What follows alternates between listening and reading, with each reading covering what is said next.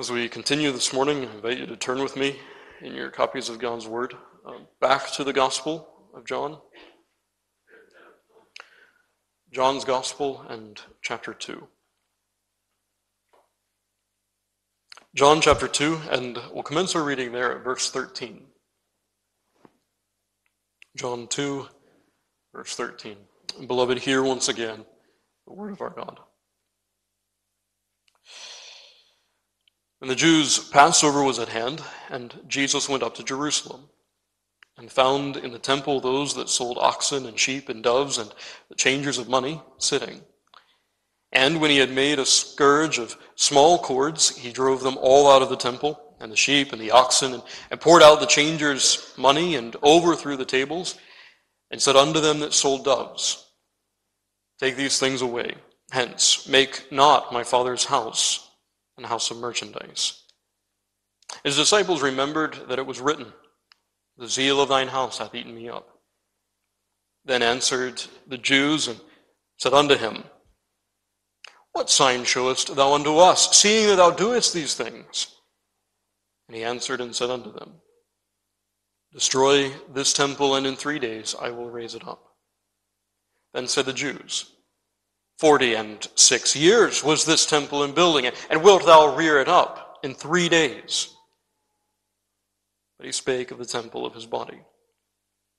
When therefore he was risen from the dead, his disciples remembered that he had said this unto them and they believed the scripture and the word which Jesus had said. Now, when he was in Jerusalem at the Passover, in the feast day, many believed in his name when they saw the miracles which he did. But Jesus did not commit himself unto them, because he knew all men, and needed not that any should testify of man, for he knew what was in man.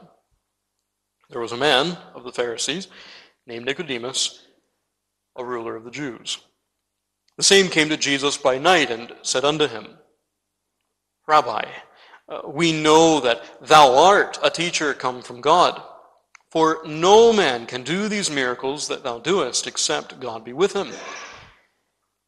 Jesus answered and said unto him, Verily, verily, I say unto thee, except a man be born again, he cannot see the kingdom of God. As far as the reading of God's Word. May He bless us richly under it this morning. Well, friends, as we take up this text this morning, I, I suppose I, I, don't need to tell you that this is perhaps one of the most well known passages, not of John, uh, but of course in all of the sacred Scripture. And, and there's a good reason for that. Uh, this passage is well beloved because in, of course, this third chapter of John's Gospel, you and I see very clearly, in powerful ways, the love of God, the commission of Christ, the redemption of souls, and of men made new. All of those things, of course, merit our attention, and, and, and our hearts should be inclined to those themes. But as I've said to you before, I think when we come to passages like this, you and I ought to be mindful that sometimes the familiarity of a text can also lead us to think that we know it uh, perhaps better than we do. We can intone the words, we can repeat the words from memory, but do we really know the text? I hope as we take up these portions of God's Word, not only this morning, but in the several weeks to come, uh, that the text remains and perhaps even becomes more so a beloved text to us uh, as we hopefully understand it more clearly. Our text this morning really is from chapter 2, verse 23, down to the, the third verse of chapter 3. And friend, I would just to remind you where we are, we are only really three weeks since the deputation had been sent from Jerusalem to John the Baptist. I'm referring, of course, to the events that you find in chapter 1, verses 19 to 28. We're only three weeks removed from that, not quite a month. And Christ, you remember, goes to the temple after performing the miracle uh, at Cana. He goes to the temple and, and really, in a remarkable way, in a way that truly is miraculous, he clears this wonderful court of the Gentiles, this spacious place of all of its merchants. And friend, as of course you remember, the temple sat on Zion. It was really the focal point of the city. It of course caused a stir. And we saw last Lord's Day morning that that stir, of course, induced the Pharisees to send now a, a kind of deputation to Jesus. Just like they sent one to John the Baptist, they send one to Christ. Christ replies. And friend, you remember that that conversation leaves really with the Pharisees both bewildered and incredulous. The events that they saw there in the temple, this, this one man, as it were, against all the merchants, and, and not one Roman soldier, not one Herodian servant stirring a finger to stop him. Well, they don't understand it any better than before they sent the deputation to Christ. That's how the text leaves us. But here in chapter 2, verse 23, we find that Christ in Jerusalem, after that moment, after that conversation, he performs miracles. And we're told there many believed in his name when they saw the miracles which he did. Now, we're, we're not really given any detail, of course, what those miracles are. The early church fathers would remind us that, that we ought to see the, the cleansing of the temple as a miracle, but, but of course, as John gives that to us in the plural, he's not only referring to that event. We're not given any detail, but we're told this that many believed in his name. And then, perhaps curiously, that 23rd verse ends with this But Jesus did not commit himself unto them. Friend, that's perhaps one of the most curious, curious verses in all of John's Gospel. The word commit there is the word episteuein. It's literally the word that's translated elsewhere, of course, for believe. And the text genuinely ought to be translated, or, or could be translated thus Many believed in his name, but Jesus did not believe in them. Whenever John uses the word believed in verse 23 to describe what the people do when they see the miracles of Christ, he uses the same word to tell us what Christ does not do to them. They believed in his name, but Jesus did not believe them. And that raises two questions for us immediately. The first and most obvious question is why? Why does Jesus not believe them? Well, as you look at verses 24 and 25, John gives us an answer. He says, Because he knew all men. And then he concludes saying, he, all, he knew what was in man. That's the reason John provides for us. He knows what is in the hearts of men. So that raises a second question for us. Well, then, what is in the hearts of men? Why did Jesus not believe in these people? Uh, what was in them that Jesus saw that prevented him, that stopped him from believing them? Curiously, you come to the third chapter in the first verse. There was a man, Nicodemus. Now, friend, I often, I often think when we approach this text, we do we do imagine that the third chapter here begins an entirely new idea. It doesn't. In the original, the first verse of the third chapter and the last verse of the second chapter are joined together. There's a conjunction, of course, between them. And literally, what you could translate that is, that is either, and there was a man named Nicodemus, but more, more accurately, therefore, or for instance, there was a man called Nicodemus.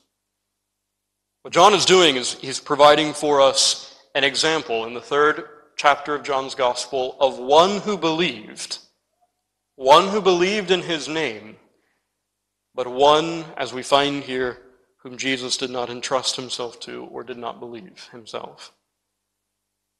Now, in verse 2, you find this.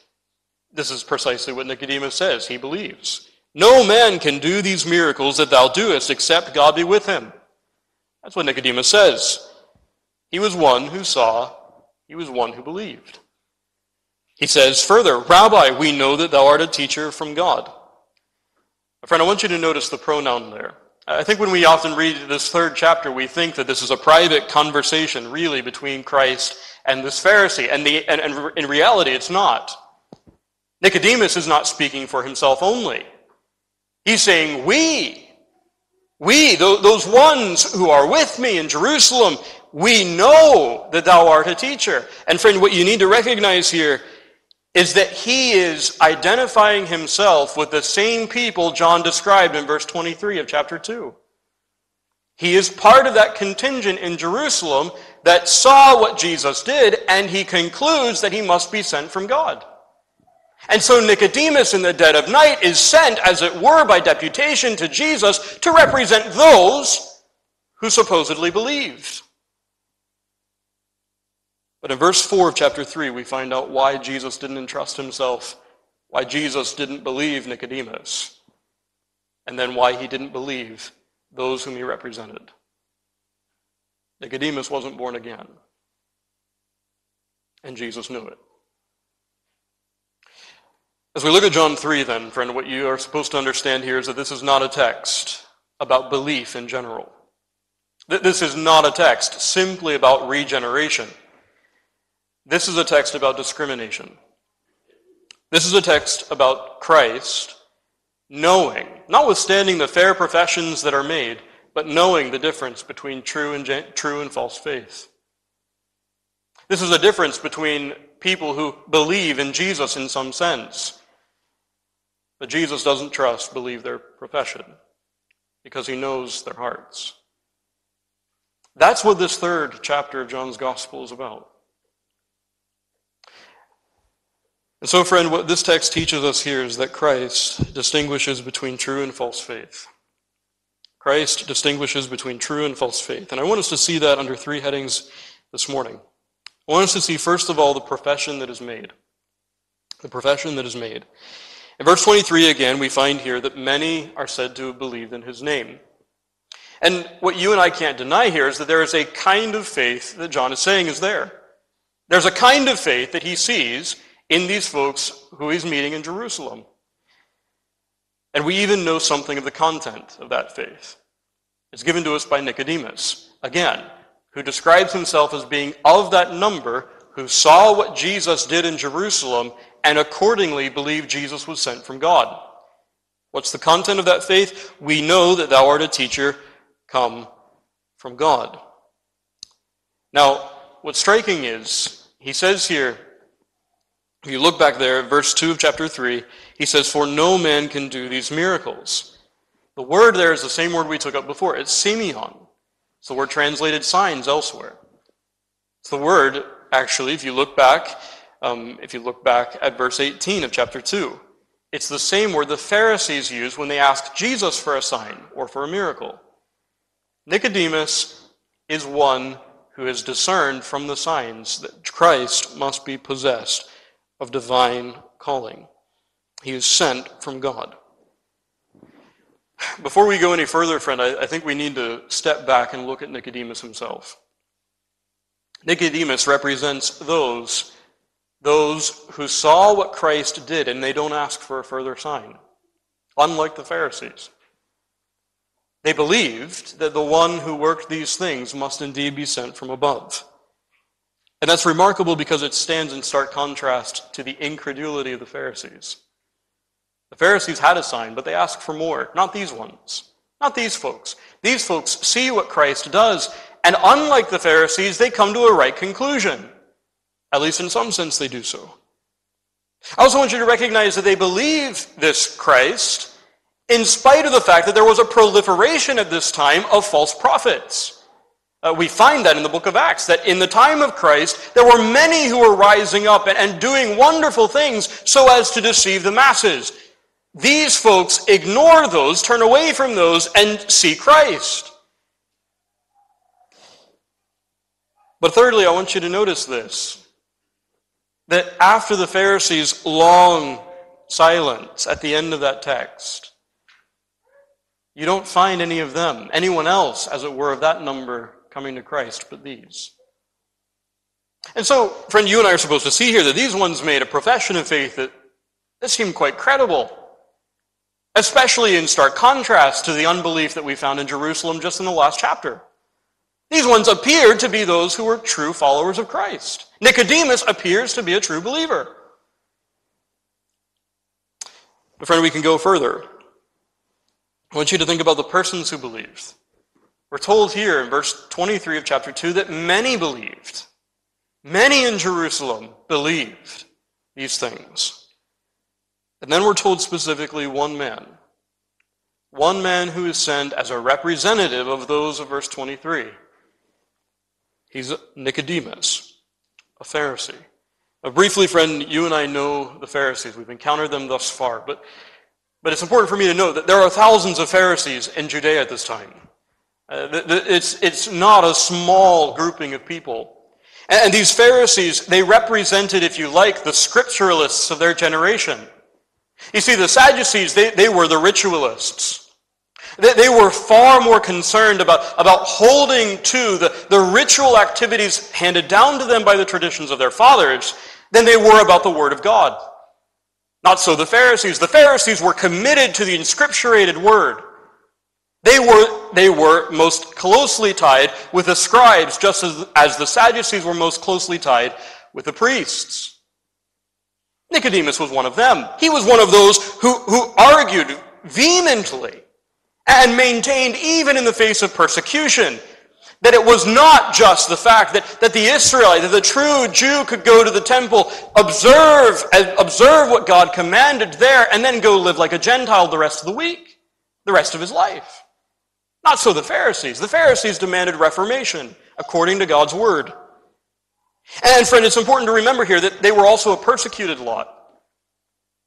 Within the lifetime of some of the folks we encounter in the Gospels, over 130 Pharisees were crucified outside of Jerusalem by Sadducees. The Pharisees were a persecuted people because they were a scripturalist people, because they urged reformation according to God's word. That's, that's the part of the world that Nicodemus belongs to. Furthermore, we're told that he's a ruler of the Jews. That means he was part of the Sanhedrin. And we discern that, of course, from chapter 7, uh, whenever we find Nicodemus functioning in that capacity. Nicodemus is not just a Pharisee, not just, as it were, a, a, an itinerant teacher throughout Judea. He's a ruler. And we can even say more than that. Secular history gives us quite a bit about Nicodemus. Nicodemus' full name was Nicodemus ben Gorion.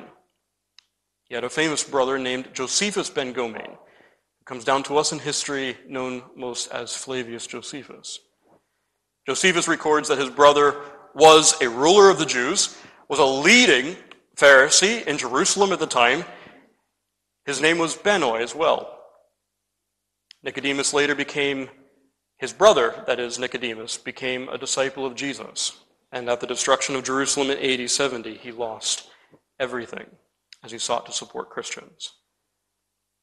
So we know quite a bit about Nicodemus.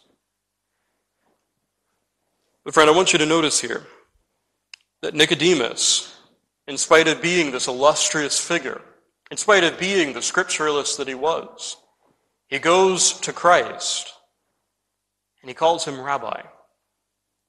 And that should be shocking to us. It would be shocking to anybody who, who would have been there. The Pharisees, the other Pharisees, left Christ incredulous. Not so Nicodemus. Nicodemus comes and he says, Rabbi, this great man, this great scholar of God's word, defers to Christ. It's a remarkable thing. And then we're told that this conference takes place in the night. And, and I, friend, I know, I know we are tempted to, to look at that and to see there Nicodemus' cowardice. And, and, so, and so you could. But friend, I want you to notice here, that also underscores, that underscores how willing Nicodemus was to brook all kinds of difficulties. Even his reputation. He, he comes in the middle of the night because he knows that this is a dangerous thing. But the point is, he comes. He comes. This great man is still willing, even though in the dead of night, to come to Christ. And friend, despite all of those things, despite all of those things, Jesus sees it all as pretension. They make a profession of belief in him, but he sees that Nicodemus and the rest are not born again. Just briefly, friend, I want you to notice here that this is a text that reminds us so very clearly that false professions of faith appear good. False professions of faith appear good. They appear good to others.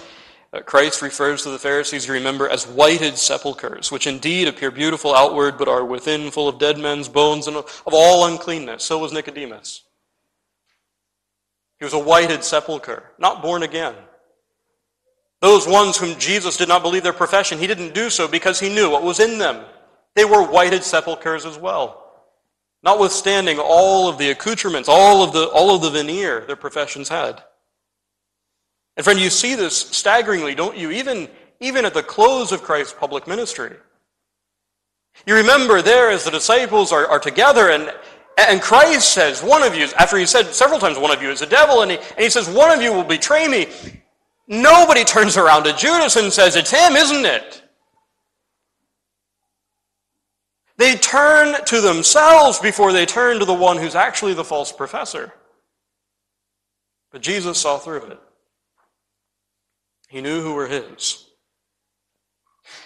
But, friend, there's something in this text also that, that we can't get away from. Not only are false professions uh, apparently good in the sight of others, but, but Nicodemus, and, and especially all of those given to us in chapter 2, verse 23, they make some kind of profession. And there's no indication that these ones knew that their profession was false.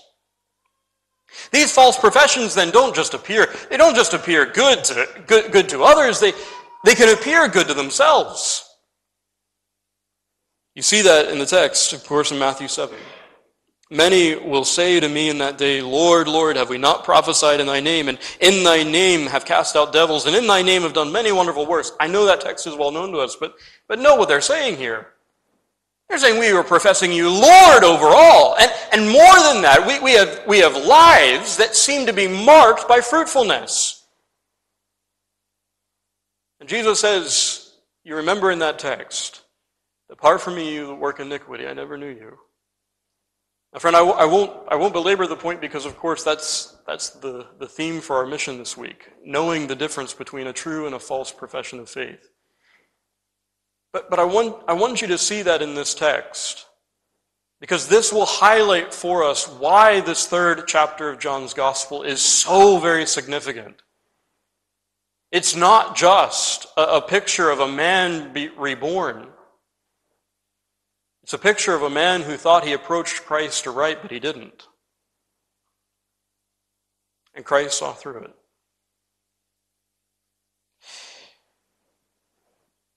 What you see here, friend, is a false profession. Here, friend, Christ sees it for what it is.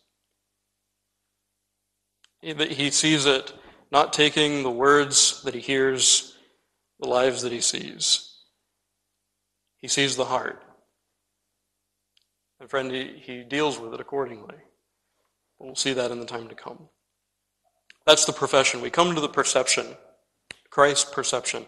If you look at verses 24 and 25 of the second chapter, you'll notice that really we have the foundation for, for what has gone before, but also for what comes afterward. We're told here that Christ did not believe them because he knew all men, and needed not that any should testify of man, for he knew what was in man. Friend, this is a profound statement. It's a profound statement and it drives our attention, doesn't it, back to the end of chapter, chapter 1, where, where Christ very clearly says that, that he knew that Nathanael was an Israelite indeed, in whom there was no guile. He knew the heart of Nathanael. So John tells us here, he knows the hearts of those in Jerusalem. And what you and I are supposed to see from this text is that Christ is already performing the function of a judge. He's performing the function of the eschatolog- eschatological judge, the final judge. He already discerns the thoughts and the intents of the heart. what you and I are supposed to see also behind this, too, friend, is that he does this as the incarnate Son. Christ judges the hearts of man, men as man. Friend, what do we make of that? I think this is an aspect of our doctrine of Christ, his person, that we've often lost. Our forebears are quite helpful here. You and I are supposed to see in this text that Christ tabernacles among men as Redeemer. He is incarnate, and as he is incarnate, he functions as mediator. But you're also supposed to remember that he, as judge, will perform that work in, as, as the God man as well. In other words, friend, he is mediator and he is judge according to both natures. And you see that here anticipated, and you see that in one sense already given to us in our text. Here you find the judge of all the earth already searching hearts. It's a precursor of sorts, friend, to divine judgment. One of our older theologians, Riissen, puts it this way As judge, Christ will be in that actual nature in which he was condemned for us, namely the human. And although judicial power is common to the whole Trinity, it will be specially exercised through the incarnate Son. Well, friend, you have to ask the question well, how do we make sense of that? If Christ, according to his human nature, is going to judge, does that mean that we're predicating an omniscience to his human nature? Are, are we predicating infinite knowledge to the human nature of Christ? And friends, stay with me here. I, I know this is uh, perhaps a bit more deep, but there's something here we have to grasp. Anthony Burgess, I think, helpfully, as it were, unties that knot for us. He says, just as Christ as man, as well as God, knew who they were that should believe him, so the human nature of Christ shall, by revelation from the divine, at the day of judgment, know all the thoughts and secrets of men's hearts. In other words, beloved, what you and I are supposed to see in this text, and, and we're supposed to, of course, apply this to the final judgment as well, is Christ as man, Christ as God man, drew down upon the graces of the divine nature through the ministration of the Spirit so as to see the hearts of men. As mediator and as judge, friend, you and I, we are supposed to see Christ functioning in his office. And so we're told here that he had knowledge of Judas. He knew who were his. He had knowledge of Nathanael at the end of chapter 1. He knew he was an Israelite in whom there was no guile. And friend, if you go to Revelation chapter 3, you find there the incarnate Christ seeing through the veneer of the Laodiceans, seeing through their richness and all of their, their wonderful professions, and seeing that in fact their professions were false. Friend, you see, you see all of that in our text this morning. What you and I are supposed to see in this passage, and, and this is for our application, friend, is that the judge of all the earth already knows. He already sees what other men don't see. There will be a surprise to multitudes on that final day who were genuine and who were false, but not to Christ, not to Him. And this friend underscores the interaction between Christ and Nicodemus. Nicodemus thought he was coming to a great teacher.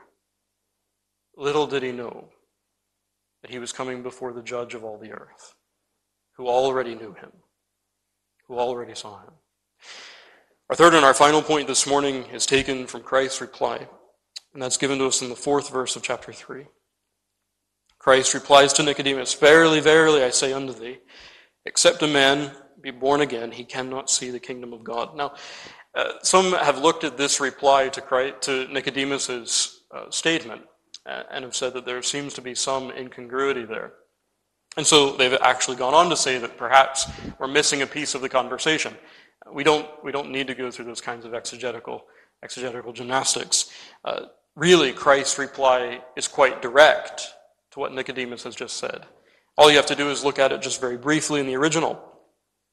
Nicodemus says, We see these miracles, and we know that thou art a teacher come from God. What does Christ say in reply? Essentially, he says, You see, but you don't perceive. You see, but you don't perceive. It's striking in the fourth verse, isn't it? That here Christ focuses primarily on seeing the kingdom of God after Nicodemus says that we see who you are. Christ here is very, say, very pointedly saying, You have some sight, but insufficient. And friend, what this teaches us very clearly here is that the regenerate soul alone perceives Christ aright. The regenerate soul alone perceives Christ aright.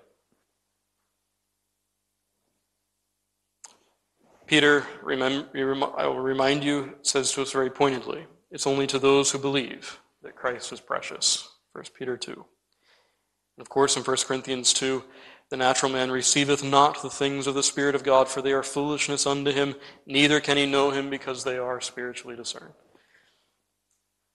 Friend, what you have here, and this, this, friend, should, should strike home, especially in our generation.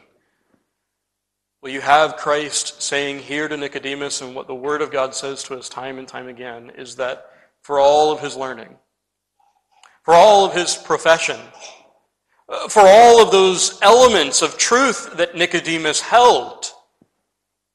Because he was not born again, he did not see aright.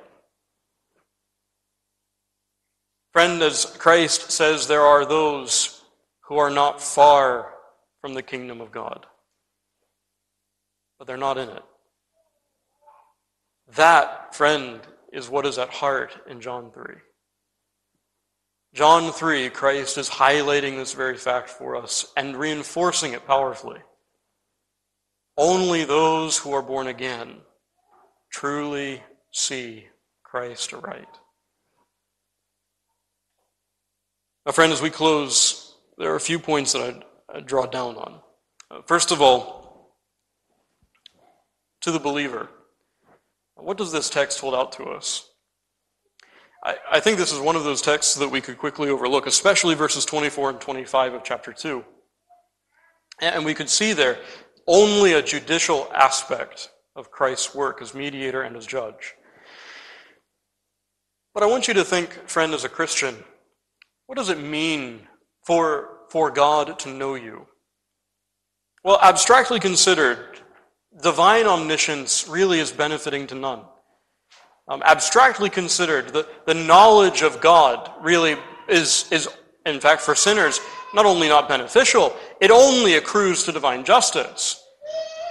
But for the Christian, whenever we consider the knowledge of God through the covenant of grace, well, then, then there's a wealth, of course, of comfort. I know the thoughts that I think toward you, saith the Lord, thoughts of peace and not of evil, to give you an expected end. He says that to the church underage, and applications to the church today are still very pertinent. But is there something, friend, in our text about the knowledge of Christ that holds out comfort as well? And I'd submit to you that there is. Friend, as you think of Hebrews chapter 4, it's the idea that Christ is not only capable of sympathy, but that he in fact exercises that toward his own. That is a consolation and an incentive to God's people to go to the throne of grace. It is the fact that he, as our incarnate, as our incarnate Christ, that as he knows now, even according to his human nature, what is necessary for our redemption, and can even sympathize with us, knows, for instance, the patience of the persecuted church in Revelation 2 and Revelation 3, that you and I are to derive comfort. You see, for those who are false professors, the knowledge of Christ, of course, is a terrifying thing. For the Christian friend, it is, as the writer of the Hebrews reminds us, a boon of comfort, an incentive to draw us to the throne of grace. But of course, friend, this passage is a passage about discrimination, distinguishing the true and the false. And so it does come to us with questions. The first question, to take really the whole text in account, is a basic one. Do you live before the face of God? Or, could I, if I could put it to you this way, do you live before the face of Christ, who is judge of all? What I mean by that is, are you mindful that there is one who knows when others don't? Uh, do you, do you live lives in such a way that that, that thought is always present with you. Friend, we must be such people. Uh, there was a man in the 19th century who put it to you this, who put it to us this way. He said, "Religion is really what a man does in solitary. Uh, what he does by himself in the quiet tells you what is his religion." Friend, do we take this knowledge with us into our closets? But the second point that I draw home for us is, friend, you and I are to see the heinousness of a false profession here. Christ knows it. He knows those who are His. He knows this morning, as judge of all, even now, who approach Him aright and who don't. And friend, what does that, what does that false profession do then? Does it not do the same thing that Judas's kiss did? Is it not the same kind of sin? Where men and women make professions of friendship to Christ, but Christ knows it's false. It's groundless. They're still at enmity with him in their heart. Friend, think about Judas on the, on the day of judgment. Think, think about that moment when Judas there sees, as he's resurrected and his eyes once again behold the Christ whom he betrayed. He'll also see the same Christ that he walked with for three years. He'll see the Christ that, that he ate with, that he had fellowship with in one level. The Christ who entrusted him with the treasury. He'll see him as judge of all the earth. And he will see him as one who says, Depart from me, ye that work iniquity. And for the rest of eternity, and even now, Judas knows that Christ always knew. For all, for all of his vain pretensions, Judas will leave, and for the rest of everlasting years, he will remember that Christ always knew. Peter didn't know. John didn't know. The other disciples didn't know, but Jesus did. Friend, how many members of Reformed and Presbyterian churches will have a like experience? The heinousness of a false profession surely should grip us. But for our comfort and exhortation as we close, friend, this text holds out to us the Christ who is there. It holds out to us the Christ who is there. The one who is there, the one who is the same yesterday, today, and forever. The one who searches, who searched hearts then, who searches hearts now. And so, friend, if, if you are not in Christ, really, he is still calling you to Himself. God has not taken you away yet. And so the call is there, it is free, if you would take it. And friend, for those who are in Christ, beloved, this text is to your comfort as well. Here you have the Christ who knows the inmost of your own heart. Yes, he sees sin. But praise be to God. Friend, he sees he sees the work of grace that he began. And he sympathizes with that even which others don't see. Go to this Christ, friend. Go to him even this morning. Amen.